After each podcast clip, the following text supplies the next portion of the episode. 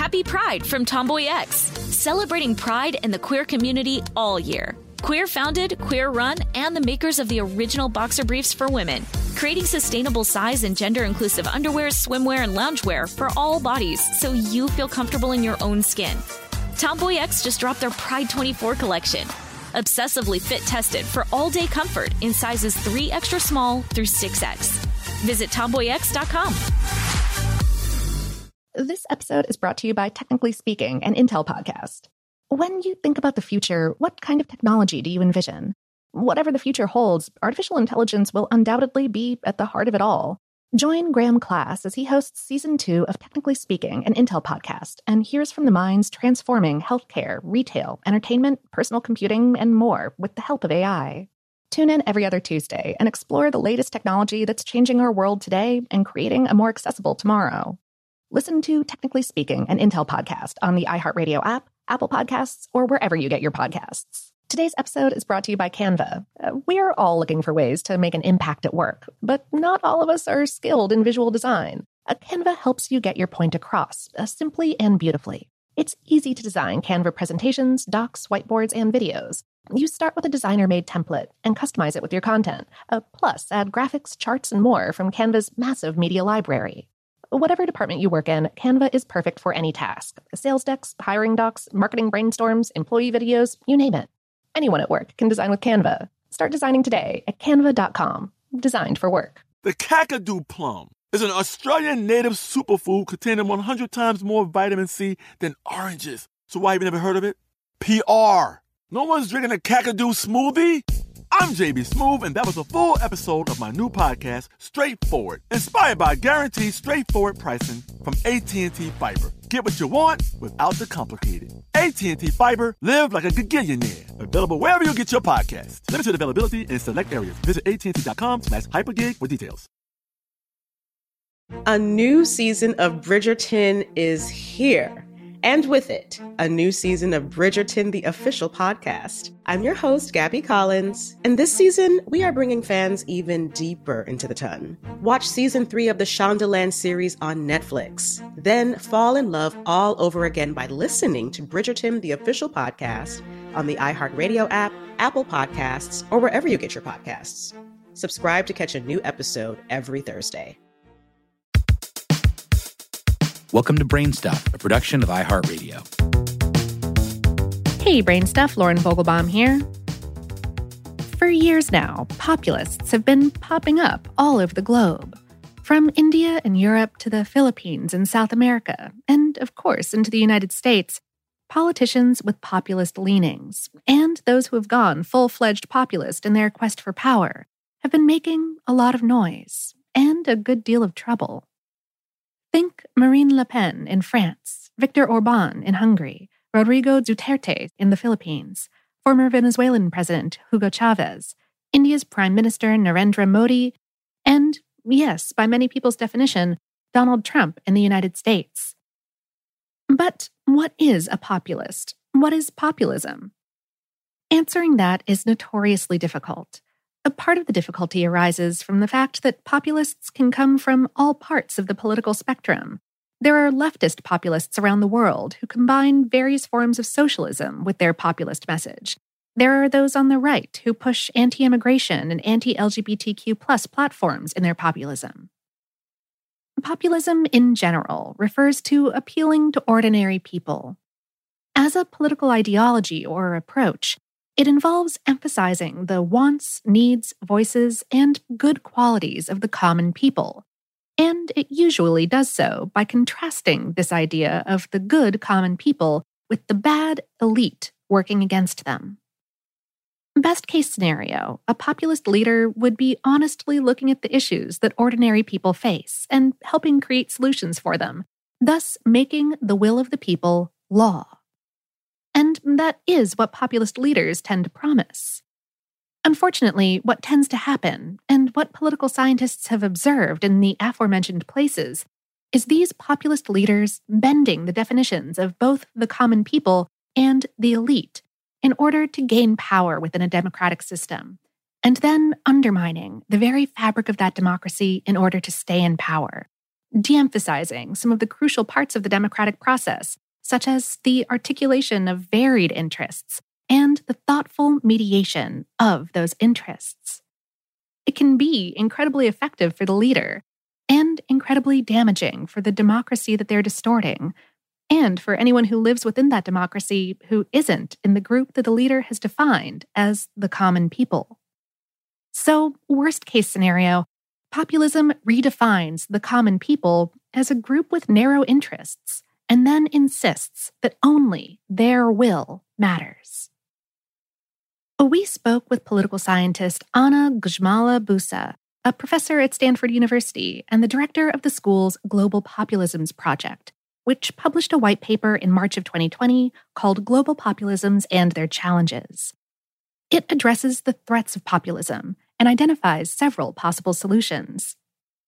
According to the paper, populism is growing across the globe because of the failure of major political parties to address the thorny issues that ordinary people face in today's world immigration, economic inequality, and globalism, just to name a few. This gives populist leaders a sort of foot in the door to claim that not only the elite members of those political parties are bad, but that the whole system is bad. Populist leaders climb to prominence by dividing society, splitting it into two not just separate, but opposing factions the people and the elite. A University of Georgia political scientist by the name of Cas Mudde explained it this way in an article for Vice. Quote, the key distinction between the people and the elite is not based on class or power, but on morality. It is always the pure against the corrupt. But again, the people is often an exclusive group. But to quote the Stanford paper, populists redefine the people, often by excluding vulnerable ethnic or religious minorities, immigrants, and marginalized economic groups. The result is majority rule without minority rights. Once in power, populist leaders attack not only the rights of individuals who don't fit into the defined majority, but the very foundations on which the country lies. That includes, the paper's authors wrote, quote, the takeover and taming of courts and oversight institutions, and new laws that limit the freedom of the media and civil society. We've seen this in the United States, with Trump calling the press the enemy of the people, criticizing judges, resisting congressional oversight, claiming that elections are rigged, flouting laws, and claiming that a deep state of bureaucratic actors is out to get him to deny the will of the people he represents. It happens with other populist leaders all over the world. Grzymala-Busse explained the mindset, uh, saying, The opposition is the enemy of the people. Why would you listen to them? The media is the swamp. Why would you listen to them? Everything is fake. Everything is suspect. And no one is to be trusted except the populace. And that populace, remember, does not include voices of the population's minorities or anyone who disagrees with the labeled majority. Grzymala-Busse said, This is not about making poor people wealthy. This is not about punishing the elite and redistributing wealth. There's almost nothing in the populist program that actually makes everyday people's lives better. Populists don't do that, they simply don't. It's not the people who have suffered the most who support populist parties. It's really sort of the people who fear dropping further down in societal prestige and economic status.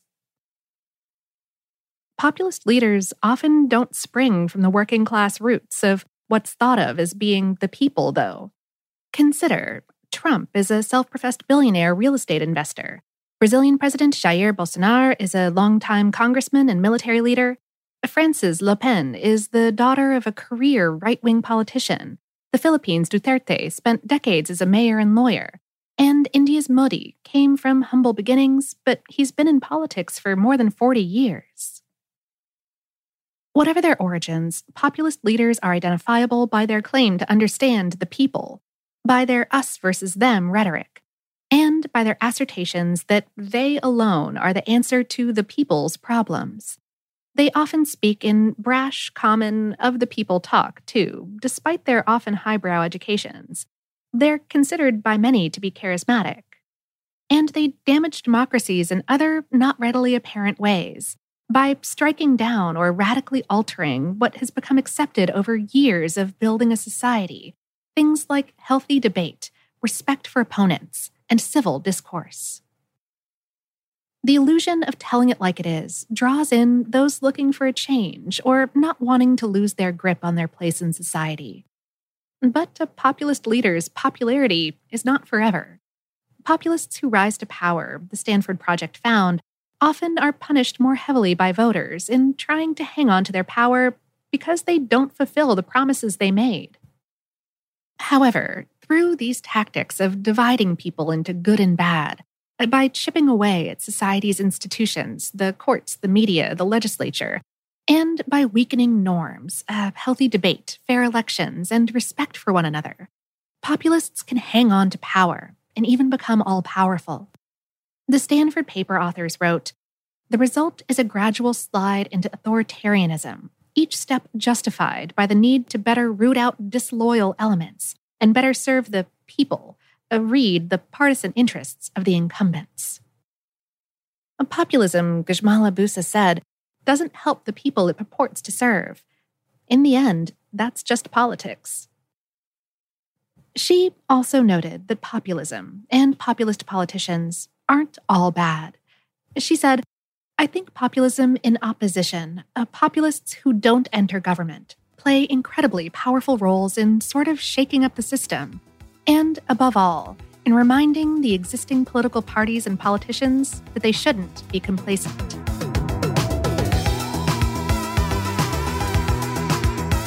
Today's episode was written by John Donovan and produced by Tyler Klang.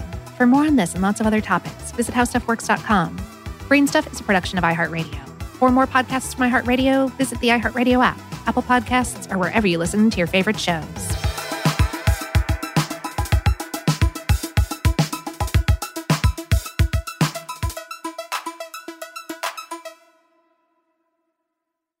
Managing your diabetes just got easier. The powerful new Dexcom G7 lets you see your glucose numbers on your compatible watch and phone without finger sticks. And because Dexcom G7 is the most accurate CGM system, you can be confident in your food, exercise, and medication decisions. And all those decisions can lead to big results, like more time in range and lower A1C. Get started at Dexcom.com. Dexcom data on file 2023. If your glucose alerts and readings from the G7 do not match symptoms or expectations, use a blood glucose meter to make diabetes treatment decisions. For a list of compatible devices, visit Dexcom.com slash compatibility. Happy Pride from Tomboy X. We just dropped our Pride 24 collection. Queer founded, queer run, and creating size and gender inclusive underwear, swimwear, and loungewear for all bodies so you feel comfortable in your own skin. Visit tomboyx.com to shop.